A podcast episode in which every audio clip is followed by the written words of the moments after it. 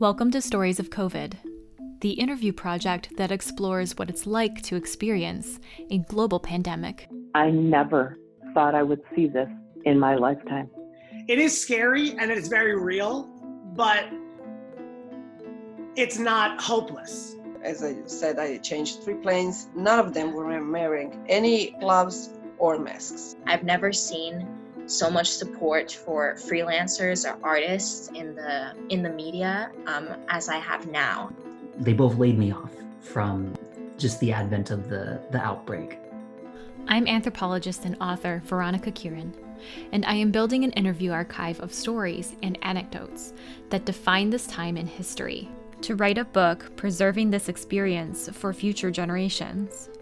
If you'd like to help preserve this moment in history for future generations, check out the show notes to sign up for an interview. Elena Fernandez is mother to Alicia and Alyssa Fernandez, who were featured in episodes 8 and 9. Elena feels that she has taken homeschooling in stride because she has been homeschooling her girls for a very long time. She says that it took a lot of preparation, however, and that preparation was not provided many of her friends and neighbors as COVID 19 began to affect schools.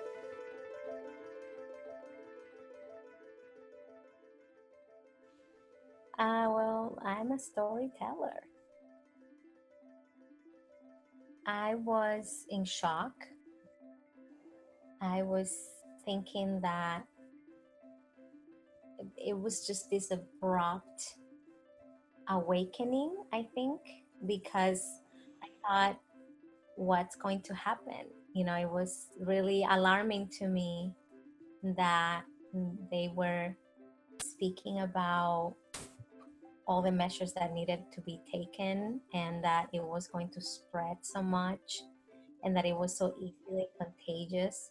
So i felt in shock that that this would happen. I never imagined that something like this was going to happen in our time there are many things that that worry me about many plagues that that worry me you know like addiction and poverty and homelessness and and other things like heart disease and diabetes and all of those things that are everyday threats uh, even drunk driving that i'm always worried about. I'm always you know not worried but i would say concerned about and and praying for. And mm-hmm. I, I never thought that i would be concerned about a virus that would spread you know so easily and that would have us in the situation. I heard immediately because i am a twitter addict. Early january as soon as the headlines the headlines started you know coming out and it it started trending on twitter and i always look at the trending tags. And so sometimes i fall into a, a deep rabbit hole of going down a hashtag and it was just uh, there wasn't a lot of information about it. It was just kind of a twitter hashtag. And i i was felt with this shock and in, in wanting to hear more. And it was very early in january and and it was just this shock this curiosity is it really alarming? Are they, is it sensationalism? You know, it was that, that concern um, and that disbelief. Oh my goodness, this is, this is about to happen. Since the beginning, you know, I'm not, I don't like to buy into fear. And so I thought that there was a lot of fear and there was a lot of um, panic um, that was unhealthy in my point of view. Um, so I decided early on that I was going to keep informed and take the necessary precautions for myself and my family, and to also uh, I'm an influencer, so I used my my voice for good to make sure that my followers and the people that, that I love online that they they knew what was going on and that they kept positive. Um, but at the same time, I was kind of waiting whether it was true or not. Like I said, I was in shock, and with shock usually comes denial. And so I was a, a bit in denial. I was, I think I, I had a positive outlook, and then um, it kind of hit me, and and I knew that it was here to stay. That that things weren't going to just shift really quickly. Um, and I started feeling that deep grief for all the people that we were losing, um, uh, for all the people that we knew that were um, just suffering because of uh, byproducts of the virus. So not just so much that they were sick, but they were losing their jobs, that they were unable to see their family. I am blessed that I have a family unit within my home, even though I, I haven't seen my extended family some people are live in isolation live by themselves and and live in different countries from from the ones that they love. And i, I can relate to that um, from when i first became an immigrant to this country. So it was a lot of grief and a little bit of doom right? And then we started to people recovering and kind of getting used to the the new normal as they call it i've kept that faith um, since the beginning, but it's it's kind of come and go. The the positivity, the optimism of it has come and gone and kind of fluctuated. But I think you know keeping the faith throughout has you know really helped me in coping. Well, it's affected our, our lives in different ways. We were crazy enough. We've been through a lot of trauma and turmoil the past year. Uh, we had been used to kind of staying at home and not being with others. I also already work from home. It's been 15 years, and we also homeschool. Those things were were happening for us that we were kind of already in um, getting used to things being a little different in our home.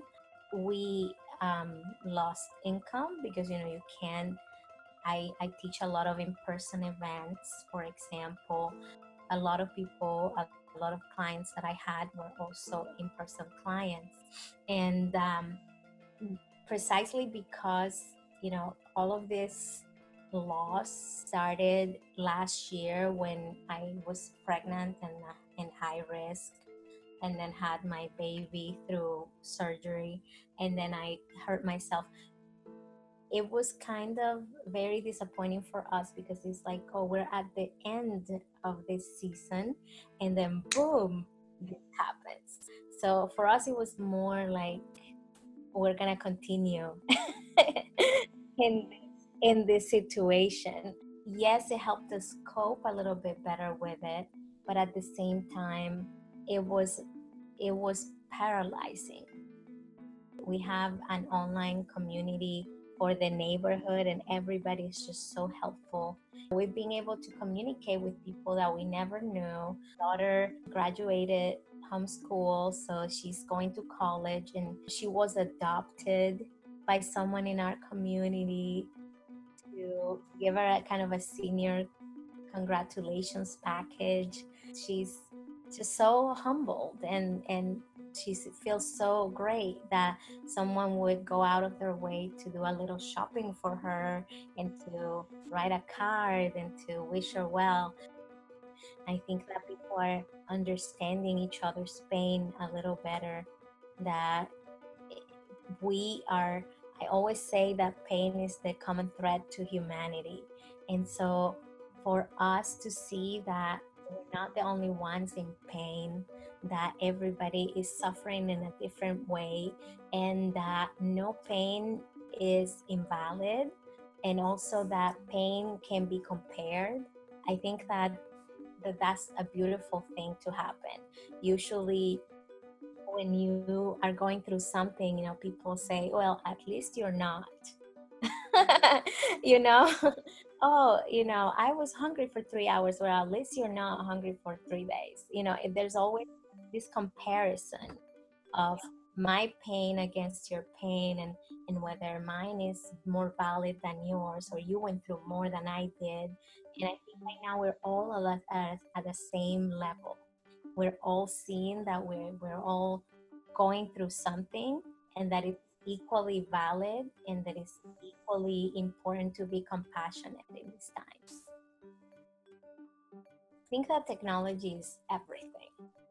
From the moment that I found out on Twitter to right now, um, that's how people come together. And now we are at a time where, oh my goodness, of all the times where the coronavirus could have come and spread, this is the best time because we are connected. In order for you to have the new, you need to kind of get rid of the old. So I think with loss comes the opportunity to create new things. My friend Steven, and I may cry here. I was on Facebook when I learned from our mutual friends that he had passed away in New York. There was a GoFundMe to bring him from New York to Naples, to bring his body to be mourned by his family. And so for me to know that we lost him so soon and, and so abruptly was was really painful but then to see everybody come together to pitch a little bit into the fund and to make sure that his family got to see him one last time. It was just so powerful. So even though we feel so much loss and so much pain that's a portal for us to come together and do good and be present and show love and be generous and be caring. And the people that are still here have a responsibility to to help heal one another Thank you for listening. Subscribe so that you don't miss an interview. I interview multiple people a week and I am releasing these episodes as fast as I can. And if the story meant something to you, share it because it will probably mean something to someone else. Every time you share the project, it helps the project grow. So thank you. Until next time, stay safe, stay well.